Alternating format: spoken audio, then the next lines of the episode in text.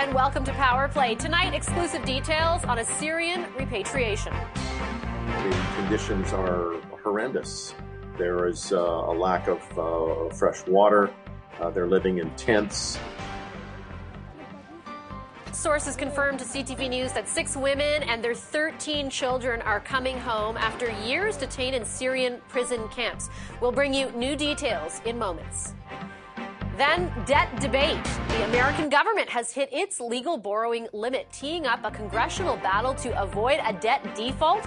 We're live in D.C. with the latest coming up. Plus, Ardern's exit. I know what this job takes, and I know that I no longer have enough in the tank to do it justice. New Zealand's Prime Minister is stepping down, and our front bench panel of premiers will weigh in on what goes into the tough decision to leave politics. First, though, To our breaking story, Canada has agreed to repatriate six women and their 13 kids from Syrian prison camps. That's according to Lawrence Greenspan, the lawyer who represents them in a federal court case. Now, he says this repatriation rather agreement doesn't include four men who are also detained. Most of the detained Canadians have been in camps in Syria since 2019. Uh, Judy Trinh, CTV News' Judy Trinh is here. She broke the story earlier today, and, and, you've got some new details. Hi, Judy. Thanks for being with us. I appreciate it. First of all, h- how did this happen? Because uh, this has been a long, ongoing fight for people advocating for these, uh, for people in these prisons to get them back to Canada. H- how did it actually come about? Well, I would argue that it's the federal court case, right? So once it's before the federal court, all of a sudden it becomes front and center for global affairs. This is an issue that's easy to put on the back burner because it involves, you know, 40 Canadians who are far away and they're not, they're a hot political issue if they're brought back here, but not necessarily if they're out of mind. So this court case happens. Uh, Lawrence Greenspan has been representing them. And he's been arguing the fact that their charter rights were breached because their detention in Syria can go on indefinitely because there's no way to try them there. And this morning, he gets an agreement with Global Affairs that they will repatriate, bring home six women and their 13 children. But it excludes those four men who are also part of the case. And, and tell me more about that because for a long time, the government has said, look, if you went over there to fight with ISIS, it's not our job to bring you back. Is that the case with these four men? Is that why are they not included in the group of people being repatriated? That is the allegations, a suspicion that uh, politicians and global affairs has that these were ISIS fighters, individuals who, who foreign fighters who went to Syria to participate in the war against uh, Assad. Uh, what is interesting is that what came out in this court case is that the federal government has no proof of life. They have not, they don't even know for certain whether or not these men are still alive. Uh, there has been no contact with them since 2019. So this, these are the conditions in which we're working under. But what do they do have contact with are these women and these children. And I know, for example, the lawyer, um, Lawrence Greenspan, for these people ha- has long argued you know, from a political perspective too, that it's that one um, that one thing that Justin Trudeau said that the Prime Minister said once, uh, a Canadian is a Canadian. Canadian. I think we have the clip that really, uh, you know, should mean that the federal government has to repatriate them. Let's listen to that for a second. The Prime Minister has famously said, uh, "Canadian is a Canadian is a Canadian." Uh, these are Canadian men, women, and children. They, none of them have been charged with any offenses. They're being unlawfully detained in uh, in detention camps and prisons uh, for years, and uh, our position always was that it's the responsibility of the Canadian government to bring them home so the government, even though the prime minister said that, the government has long fought that, right? And and I remember I was telling you earlier, I remember interviewing the public safety minister who said, like, again, no, they went there. That was their decision. It's not our job to bring them back. Plus, we don't have the ability to gather the evidence necessary if we were to bring them back to prosecute them. So This is a really market evolution, a really market change from that position. Why? There's a recognition that uh, these Canadians are in danger. Their lives right. are at risk. There was a recent human rights report that was published in December in which it said those camps are subjected to uh, disease. There have been uh, just uh, here's some news. Just two days ago, one of those applicants, uh, a child, was in a tent fire the heater that they were using caught on fire. And the mother was actually bathing her child in that tent at the time and basically shoved her child out of the tent in order to save the child's life. So you actually have these conditions in which are described by uh, Human Rights Watch as horrendous. Uh, they are subjected to actually artillery strikes and airstrikes from Turkish forces who are waging uh, conflict with uh, Kurdish authorities in northeast Syria. So they're subjected to that as well in before this federal court case even began, Vassy, there was a recognition by Global Affairs that some of these women and children qualified for uh, repatriation because of these increasing risks. But I should point out to you, even though we're talking about the, uh, bringing home 19 Canadians today, there are at least two dozen more Canadians that are still left uh, in those camps that are not uh, named, uh, that are not part of this agreement. But hopefully, once a judge and federal court decides on this case, whether or not Canada violated their charter rights by leaving them in Syria, right. uh, they will be impacted by the decision and perhaps they will be ordered by the judge to be brought back home. Okay, Judy, really appreciate those insights and those details. Uh, CTV's Judy Trinh. For more on this, let's bring in someone who actually traveled to Syria and saw firsthand what the conditions are like at those two detention camps. Leah West is an assistant professor at the Norman Paterson School for International Affairs at Carleton University. Hi, Professor West. Hi, Leah. Good to see you. You as well. Thank you very much for making the time. Before we get into the decision that, that happened today, just describe for us what you saw in your visits, if you could.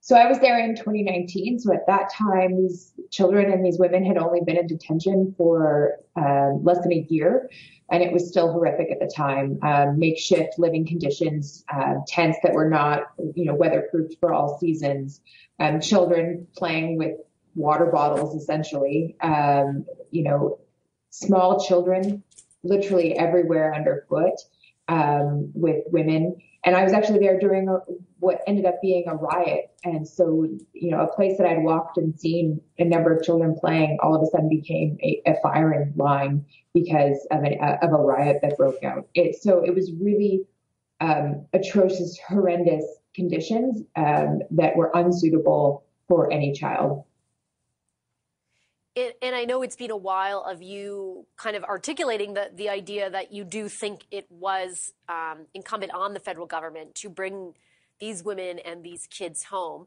The government has long, for, for a while at least, um, publicly said, and you and I have talked about this before, look, no, these are people who went over there to do the wrong, wrong thing. It's not our responsibility to bring them back. What, in your estimation, changed? There's been a number of factors that have changed. What we do know is that the government uh, articulated a policy in 2021. Um, and under that policy, if there was a fundamental change in circumstances, the government would have to reconsider the, their you know, the starting point, which was no repatriations. We got word in December that that had happened for these women and children. And under that policy, there are six factors that the government would then consider to make its ultimate determination on whether or not to extend what they call extraordinary consular assistance.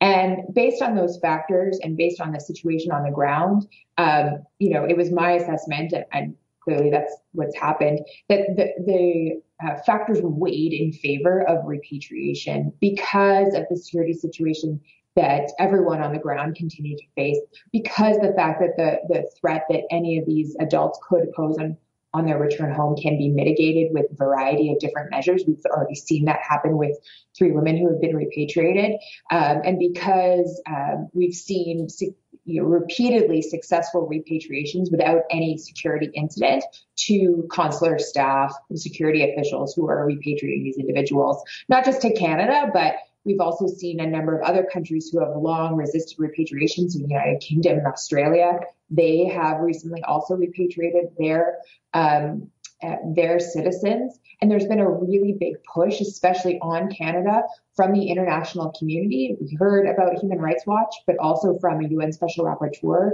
And because of uh, Canada's positioning at the UN, there was a real push to uh, get Canada to start to be part of the solution when it comes to ISIS detainees rather than continuing to contribute to the problem.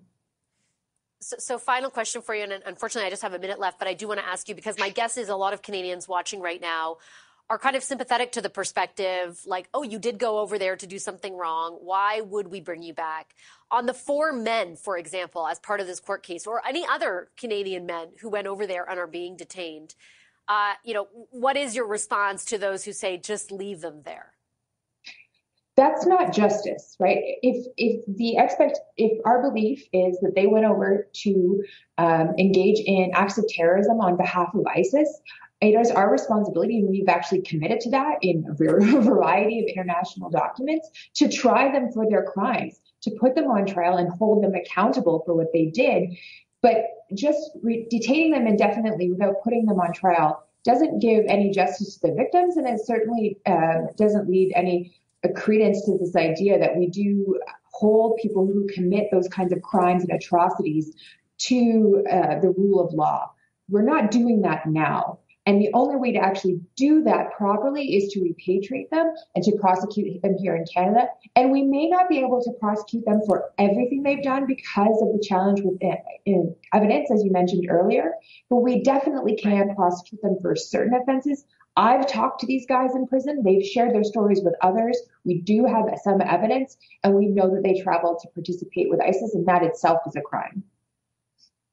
Okay, Leah, I'll leave it there. Thanks so much. Really appreciate it. Leah West is an assistant professor at the Norman Paterson School for International Affairs at Carleton University. Let's head south of the border now, where the U.S. has hit their $31.4 trillion debt ceiling, the legal limit on how much money the government can borrow. Congress now has to come to a deal to avoid a default on their debt. CTV News' Richard Madden is live for us from Washington. Hi, Richard. Break this down in real people terms. What what does that exactly mean, hitting their debt ceiling? Well, first and foremost, Sebastian, congratulations for landing this gig. I don't think I've publicly had to the opportunity to congratulate you, but bottom line here, uh, this so nice debt ceiling crisis that we're reaching almost every year, it seems to be an annual event, is basically this. The U.S. has a credit card. Its limit is $31 trillion, which I think is what your credit limit is. Uh, and they've reached out. They've maxed Identical, out their actually, credit yes. card limit.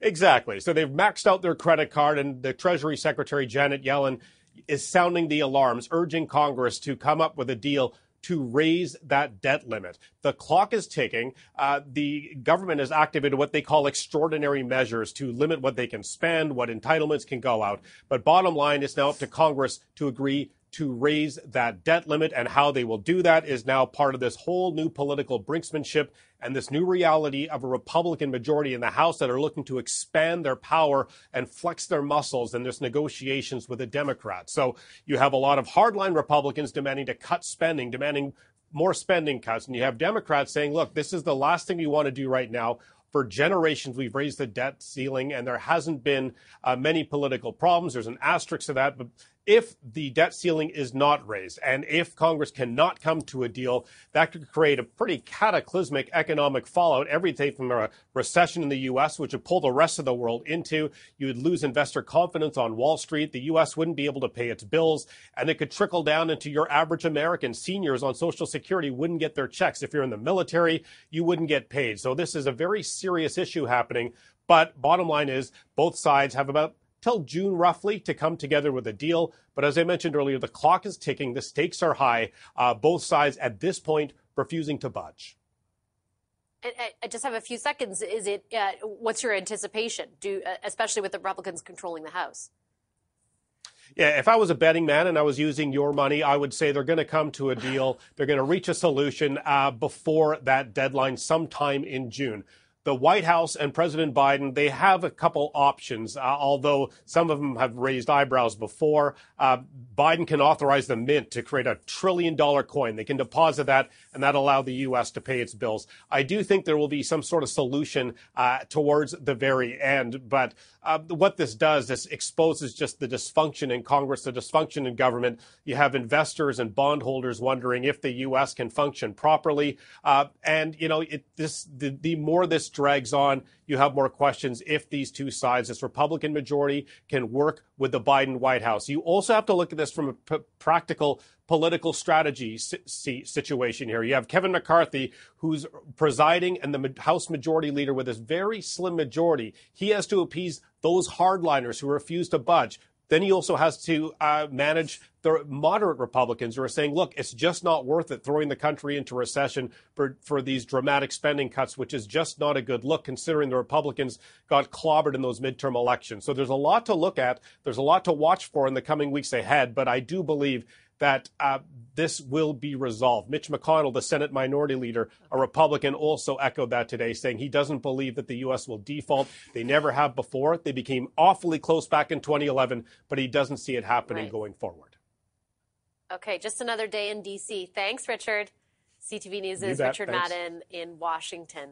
Back on this side of the border, the Ontario government is promising legislation to automatically recognize credentials for out of province healthcare workers. These healthcare workers are highly trained.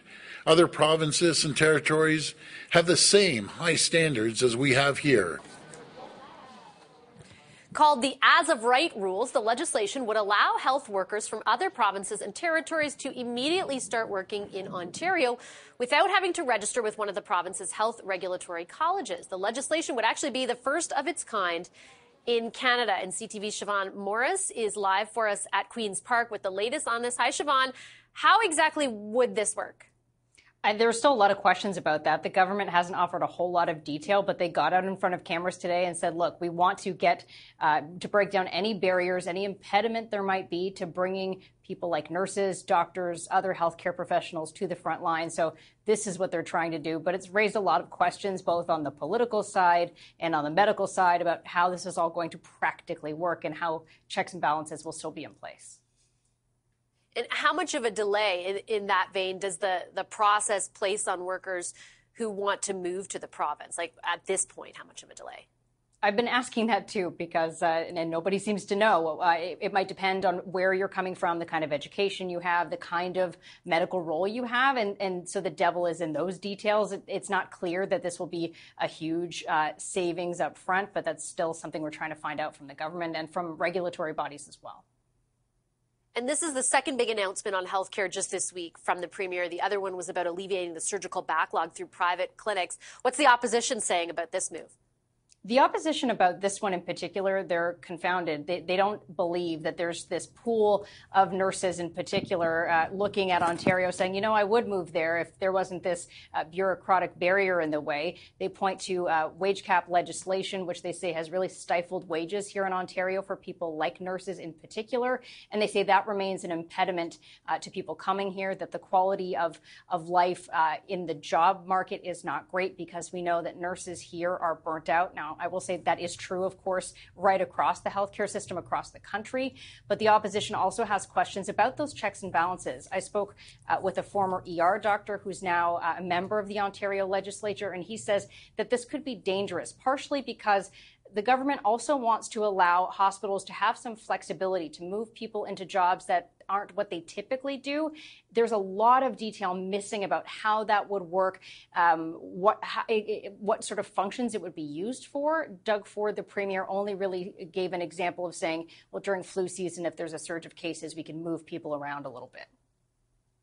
Okay, thanks, Siobhan. CTV Siobhan Morris live for us at Queen's Park. And our front bench panel of premiers is set to dig into this issue a little bit later in the show. Kathleen Wynne, Christy Clark, and Darrell Dexter will join me for that. Coming up next, though, Ukraine is pleading with its allies for tanks to help it regain territory lost to the Russians. A big decision, and it could come as soon as tomorrow. Former Chief of Defense Staff Rick Hillier will be here to talk about that next.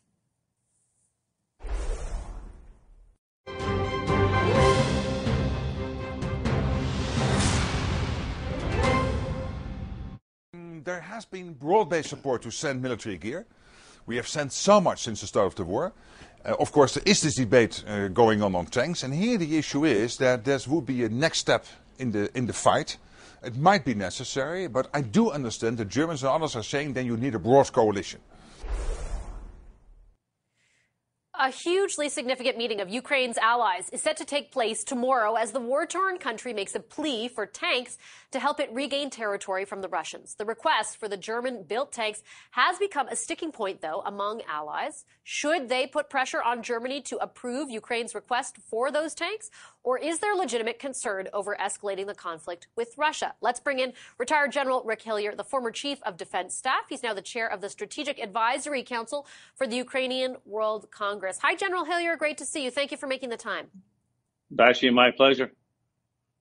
I appreciate it. Um, look, before we get into the politics of this decision, can I ask you in, in layman's terms to help myself and, and our, uh, our audience understand what do these tanks do? How would they give Ukraine an advantage? Why does Ukraine want them so much? Well, Ukraine has got a war to win, a war of survival for their very families, their nation. And there are about five or six things that you absolutely must have to win that war. One, you must have air defense to keep the, the, the Russian fighters and, and, drones off you. Two, you must have long range artillery and, and precision artillery to reach those deep targets. And third, you must have the kind of vehicles that can close with and destroy the Russians when they advance or when you are trying to take back the territory. And those vehicles have got to be capable of, of doing that kind of advance under direct fire from the Russians, under artillery fire, still surviving and winning the fight. And and the Soviet era tanks and fighting vehicles that the Ukrainians have, for the most part, simply are not up to that task. They cannot mount the kind of offensive operations that they need to to take the rest of their country back, to defeat the Russians, drive them out of Ukraine. And the Leopard 2 tanks, so would the M1 and the Challenger 2, along with Bradley fighting vehicles or the Marder, which is a German fighting vehicle, or the CV-90, the Swedish vehicle, would allow them to do that. They're well protected. Their mobility is incredible. Their firepower is, is awesome. And their, their technology and, and ability to survive and to kill the enemy on the battlefield is incredible. The Leopard 2 stands above all of the other in the ability to do that. That's why Ukraine needs it to win this war. So, so Germany uh, makes these, manufactures these, and in effect, they have a veto of sorts over countries who, which may be willing to export them to Ukraine, and that's where this big meeting is is focused on tomorrow to essentially uh, see what Germany decides. Are you surprised at all at their hesitancy given uh, the way the last 11 months has unfolded and the willingness that allies in general have shown to supply Ukraine with the military aid it needs? Uh, I've been surprised that no other country has stepped up and provided tanks to Ukraine up till now. I've not been as surprised about Germany. Somebody said to me some years ago, just a few years ago, that we spent 75 years trying to make sure that Germany would never go to war again without a tight coalition of allies around it and we've succeeded. So we should not be surprised that Germany is reluctant, uh, is reticent to provide tanks unless it's part of that tight coalition. And I think that's what we heard the German leaders say. They're probably getting close to a decision to provide those Leopard tanks. They only want to do it as part of a coalition.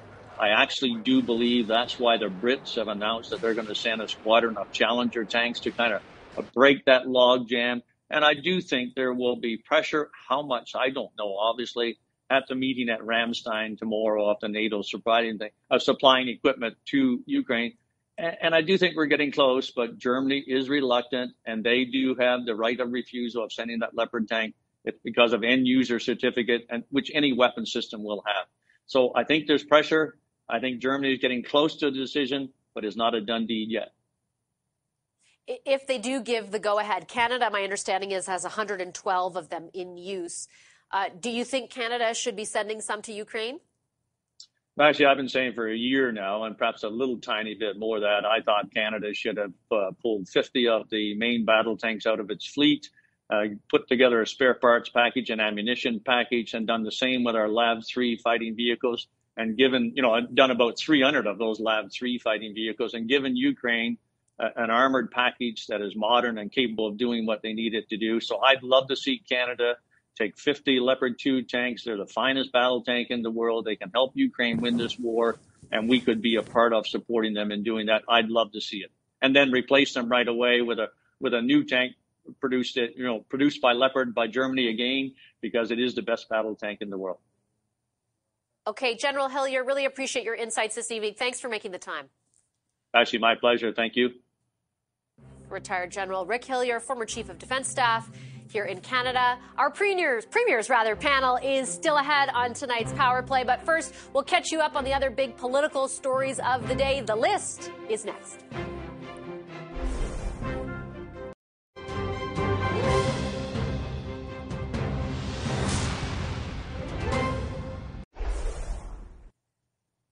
Welcome back to Power Play on this Thursday evening. This is the list, a roundup of what's happening today.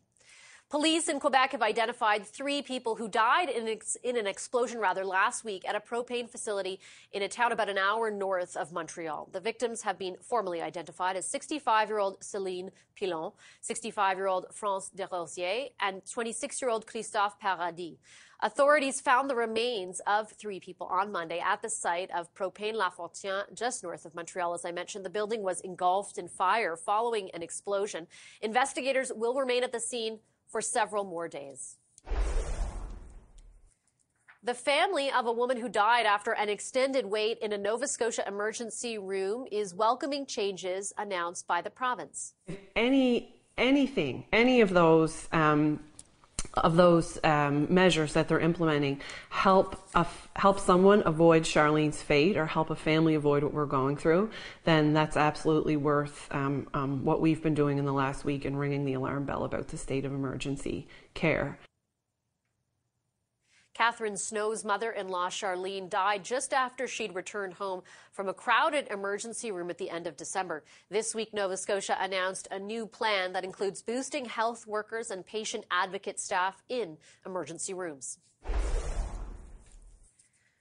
Massive protests and strikes in France today over government pension reform.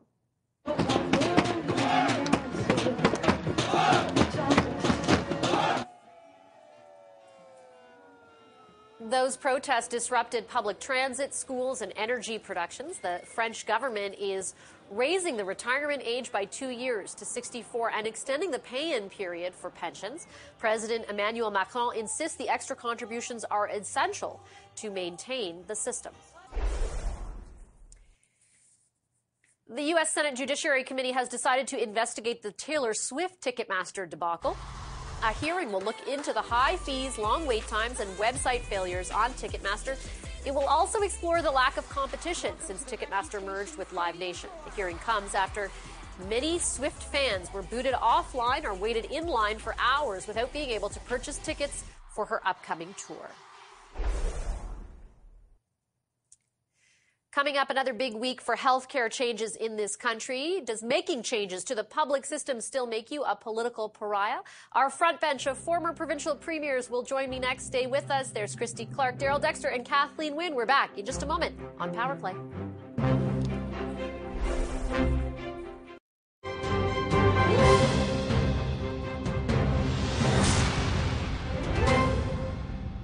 A doctor from British Columbia or a nurse from Quebec who wants to come and work in Ontario shouldn't face barriers or bureaucratic delays to start providing care. These healthcare workers are highly trained. Other provinces and territories have the same high standards as we have here. So these changes, once implemented, will automatically recognize the credentials of healthcare workers registered in other provinces and territories so they can get to work as soon as they get here. That was Ontario Premier Doug Ford announcing his government will introduce legislation that'll automatically recognize the credentials of healthcare workers registered in other provinces and territories. That announcement comes just a few days after the Premier made waves for his plans to use private care clinics to tackle Ontario's surgical backlog. Will Ontario's private care plans shake up healthcare for good in Canada? And could Ford's changes lead to a no holds barred battle among the provinces to recruit much needed healthcare workers? Let's bring in the front bench to weigh in on that subject. Joining us this evening, former British Columbia Premier Christy Clark, former Ontario Premier Kathleen Wynne, and former Nova Scotia Premier Darrell Dexter. Hi, everyone. Great to see you again. If I remember correctly, last week at the end of our conversation, we, we, we edged over to this private public debate, and, and, and, I thought, hey, there might be an opportunity to discuss it again. Lo and behold, it's already here. Uh, Kathleen, I'm going to start with you. And, and if for a moment, you know, we kind of put aside all of our partisan leanings, I'm wondering if you think at this juncture versus, let's say, 10 years ago, the notion of talking about anything to do with privatization is the same kind of political lightning that it used to be. Well, I think that right now, Vassy, um, people are very worried about access to healthcare. You know, so that in itself has made a um, that on its own has made a change in terms of people's willingness to have a conversation. And I think lots of uh, lots of people are not averse to. I'm not averse to the notion of private delivery, as we talked about, a little bit about last week.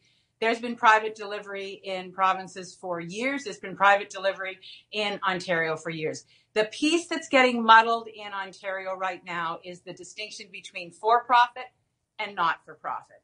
And the government is not clarifying that, is not explaining why there need to be funds flowing to for profit community health uh, organizations. And there's also not clarity that where it's been done, even in the country, it hasn't worked necessarily. I mean, the the wait times for hip and knee surgeries in Ontario are better than in Alberta and Saskatchewan where there's more of this. So there is no clear explanation about why the for why the profit motive has to be part of this. But other than that, I think people are people understand why there need to be uh, an expansion of community delivery of service. I remember Christy covering an Alberta leadership election probably now 10 or 12 years ago between Alison Redford and Gary Mar. And the second Gary Mar said anything to do with privatization, it ended. That is basically what clinched the, uh, the, the PC leadership there for Alison Redford. Do, do you think things have evolved since then? I do. I think that people ha- are really starting to see the pointy end of the truth here, which is we cannot continue to think that we're going to have a publicly funded healthcare system that's universally accessible, which is what we all want, by just throwing more money at it. There has to be structural change. We can't, we're, you know, we're eating up, you know, a third to a quarter, a quarter to a third of provincial budgets already on it. It's going to squeeze out our ability to pay for education and all those other things. So I think people post COVID and this after this crisis we've gone through are saying, and I think Doug Ford has identified this in spades, just please do something. Please figure something out. And we don't even really care about all the details as much as the fact that we want it to be better. So, you know, I think that what Premier Ford has done is going in the right direction. Um, I don't think it's nearly enough. I mean, it's not structural change to the system, but it is going to have some impact. And you know, on the specifics of his his his announcement, hell yeah. If you're if you're a doctor or a nurse or a trucker or a teacher or whatever it is anywhere in Canada, you should be able to work anywhere in Canada. We should have free trade of labor all across this country. So um, specifically on that front, I would say good for you, Doug Ford. Let's make sure we take on the special interests, the unions, the colleges, and all of those professional bodies that hold back the free movement of labor and let people work where they want. Uh, Darrell, I know that uh, you know I, I, for as long as I've been covering provincial politics, breaking down barriers of trade or other between provinces has been something that has been really difficult to actually get accomplished. Do, do you think this is a good move, or is it potentially, uh, I guess, a bit of a, a hindrance to other provinces which are also facing staffing shortages?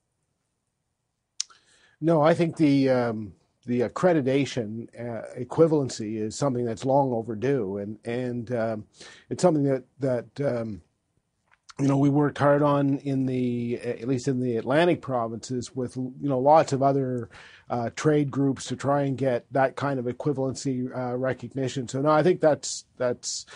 Um, I'm not sure that the way that he's going about doing it is necessarily going to be popular with everybody, but I think it is the right thing um, that we see a, a, a, level of equivalency for healthcare workers across the country. I, I, don't I don't see that as a problem. I, I, where I would differ, of course, is on the whole question of his approach to um, uh, the actual service standard and delivery, because I, I, I'm not sure how this is going to help the situation at all. Um, we every decision is made in a specific context, and this one is made in the context of a of a health human resource drought that we are existing that is existing across the across the country. So I'm not sure how you know taking people out of the public system and putting them into the private system is going to help. Um, there's no magic pool of healthcare human resources that the private system has access to that the public system doesn't. So they're essentially going to be drawing those workers out of uh, the the uh, the public system and impoverishing it, and I and I think you know likely making outcomes worse rather than better. And Vassy, you know, a few seconds. Yeah, go ahead, Kathleen. I'll get well, you I was just I was just going to say he needed, and I I'm sorry to be partisan here, but he needed a positive announcement. Um, he's taking flack on the the for-profit delivery, um, and and he needed an announcement. It's I'm with Darrell though. It's kind of meaningless because everybody is having trouble with healthcare human resources. So you know it it's a But let it's great. I think in principle Let me let me good be the idea. contrary I'm voice not in this, sure what Vassy, which gonna is make. to say, if you ha- if you move yeah, I'll people get you in one second, one of the- second, Christy. Sorry. I promise you I'll get you just let Kathleen finish and then I'll get right to I- I'll get Oh, both sorry. those voices in. Yeah, I no, I'm done. I'm done. okay, never mind. just Christy, go ahead. Be the contrary voice. Well, to yeah. say, you know, here's the benefit. You move people out of a heavily bureaucratic system, which is hugely expensive, which doesn't make decisions fast, if at all, which is, has all these incredible work rules, which make it very hard for people to do things well and quickly and wisely and make, and make changes on the go. And you move them into a system where the staff can make those decisions. Suddenly you have staff that are way, way more efficient, doctors that are able to fill up their slate with um, with surgeries because there's always a space for in which for them to work. So you're taking people out of an inefficient system and putting them into an efficient system. You will get more of their time, and that's part of Yeah, the calculation. I think the premier. That yeah, that, that's that's just I- not that's I- just not true. That's just not true. Those are tropes about the public Medicare system that have long Not been true. disproven. that Wait, that- somehow the private okay, system I- is more I don't know efficient. what studies you're looking at. I got to take control of this because everyone's talking over each other, and I apologize.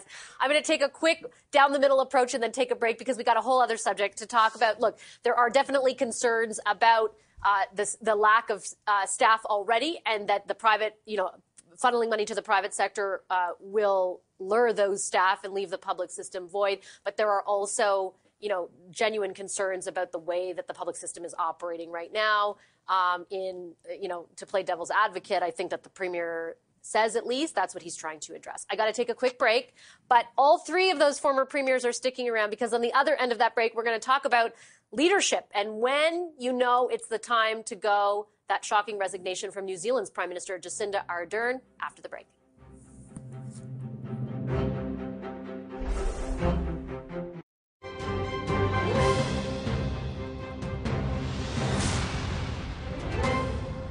But I'm not leaving because it was hard. Had that been the case, I probably would have departed two months into the job. I am leaving because with such a privileged role comes responsibility. The responsibility to know when you are the right person to lead and also when you are not. I know what this job takes, and I know that I no longer have enough in the tank to do it justice. Jacinda Ardern there announcing she'll soon step down as Prime Minister of New Zealand. Not many people know what kind of pressures and challenges uh, politicians like Ardern face. My following guests, though, certainly have a clue. Let's bring back our front bench panel of former premiers, Christy Clark, Kathleen Wynne, and Darrell Dexter. Uh, Christy, I'll start with you, and I'll preface my questions in this segment by saying, look, I'm not trying in any way to negate or deflate or diffuse a lot of the domestic things that were going on there. She was under a lot of fire for, you know, COVID restrictions, for the state of the economy, for a number of other things. But I thought the way that she said things last night was really interesting. And in particular, that comment, you know, I just don't have enough left in the tank. And I'm wondering if that resonated at all with you. No, not really. I mean, I, I think, I, I mean, I, for, can I just say, I think she was a real inspiration to women. Um, and I think that she, it was fabulous to see her, particularly the beginning of her term where she was, you know, she handled the, the, those, that terrible tragedy, the murders at the mosque in um, New Zealand, just with such grace. And it would just, she was a fantastic role model for women around the world who want to get into public life. So, uh, but I didn't really under, I don't, I didn't, I can't say that I ever felt that. Like I never was in politics and said, you know, I just don't have it in me anymore to keep doing this. Um, but you know, it's it is a really hard job, and she had a little she has a little girl, and I think probably wanted to spend time with her and facing a tough election and contemplating another four years of you know that would would, would have brought her term total term to nine nine years i think you know it's a very personal decision and you've just got to respect people who want to make that decision but did i ever think to myself oh you know this is really hard and i'm kind of done with that no i can't i didn't but i totally respect where she's at I, I appreciate the honesty. Kathleen, how, how about you? Did, did the way she framed it resonate with you? I'm kind of with Christy. I, uh, I, I didn't, I didn't actually, uh, I didn't actually feel that either. Um, but I had, I had my own, uh, my own dilemmas. Obviously, at the end of our term, um, we'd been there as liberals for a long time, and I had to make a, I had to make a tough decision um, about whether to run in the 2018 election or not, and there are lots of people within the party who think I shouldn't have run, um, and I I weighed uh, I weighed the options. I mean that's another that's another story, but um, but I think that. as Christy says, it's a personal decision, and you you know you have to be true to yourself. I don't think we've seen the last of her. I think she's been a terrific leader, and I hope she plays a role globally um, or even within New Zealand in the future. But um, I loved the authenticity of her throughout her time. You know, she was so clear about where she was. She she was um, unguarded in her interactions with her kids, and uh, and I just think that I think she really um, there, there, was a crazy uh, headline in the BBC that said, you know, can women have it all or can women do it all, which is ridiculous. Uh. She did do it all. We can do it all. And she demonstrated that, you know, and that's very important. That headline is so depressing. Uh, Darrell, oh. um, uh, what about you? I mean, part of what she she talked about, and both Christy and Kathleen have alluded to this, is like the the concept of knowing when to go especially in the context of a political career. What are your thoughts on that?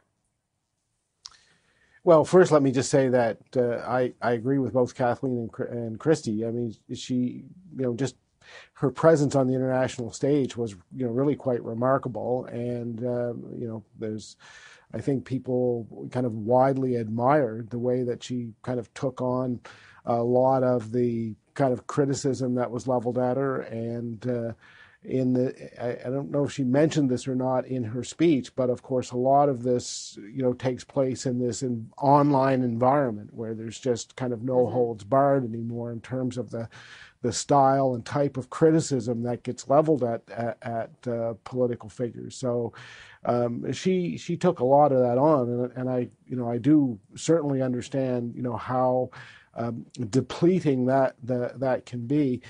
I don't think there was ever a time and and this might you know this is you know part of kind of when you're in the fight you don't necessarily feel like oh, i just can't go on.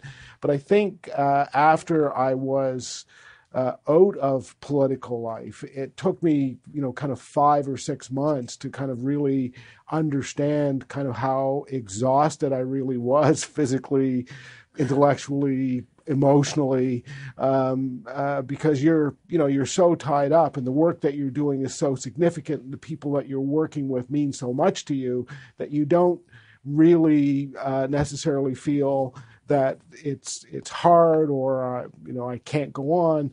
Uh, it's only it was for me it was kind of after the fact that I uh, you know uh, felt you know. Right. After six months, it was my, my first really good night's sleep.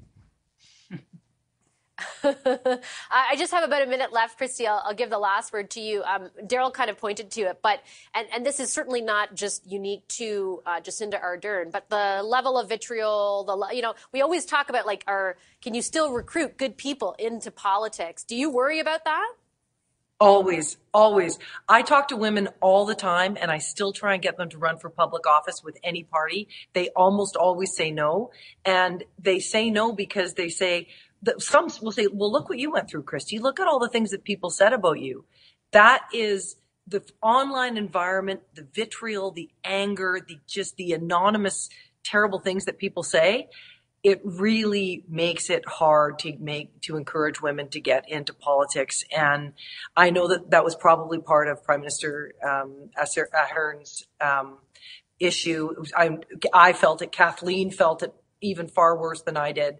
It's not easy. Right. It's not getting easier, and it makes it very difficult for women to make sure to for all of us to make sure we have the benefit of women representing half of the parliaments, yeah. uh, you know, the parliamentary seats in our country. No kidding. Okay, well, my guess is this becomes part of our conversation going forward, too. Thanks very much, all three of you, for making time for the discussion tonight. Christy Clark, Kathleen Wynne, and Darrell Dexter. Uh, before I leave you, I do want to talk a little bit about today's takeaway. We are keeping our eyes posted for tomorrow's big meeting in Ramstein between uh, Ukraine's allies and Ukraine. Of course, the big Ukrainian ask right now is all about tanks. They need them in order to regain territory taken by Russia. Germany holds a sort of veto over the export of those tanks. They're called Leopard 2 tanks.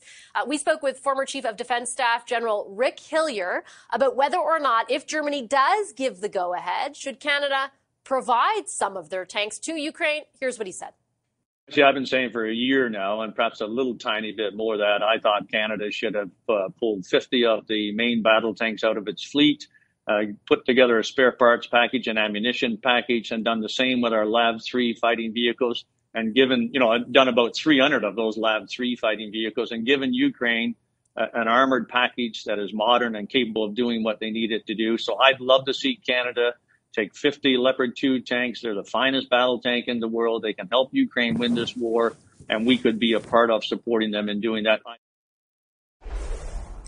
Canada's Canada's defense minister has yet to answer specific questions about whether Canada is willing to send those tanks, but certainly says they will entertain any and all specific asks from Ukraine. We'll keep our eyes peeled, as I said, for that meeting in Ramstein tomorrow. Right now, though, I'll hand things over to my colleague, Merella Fernandez. That's it for Power Play tonight. Have a great evening.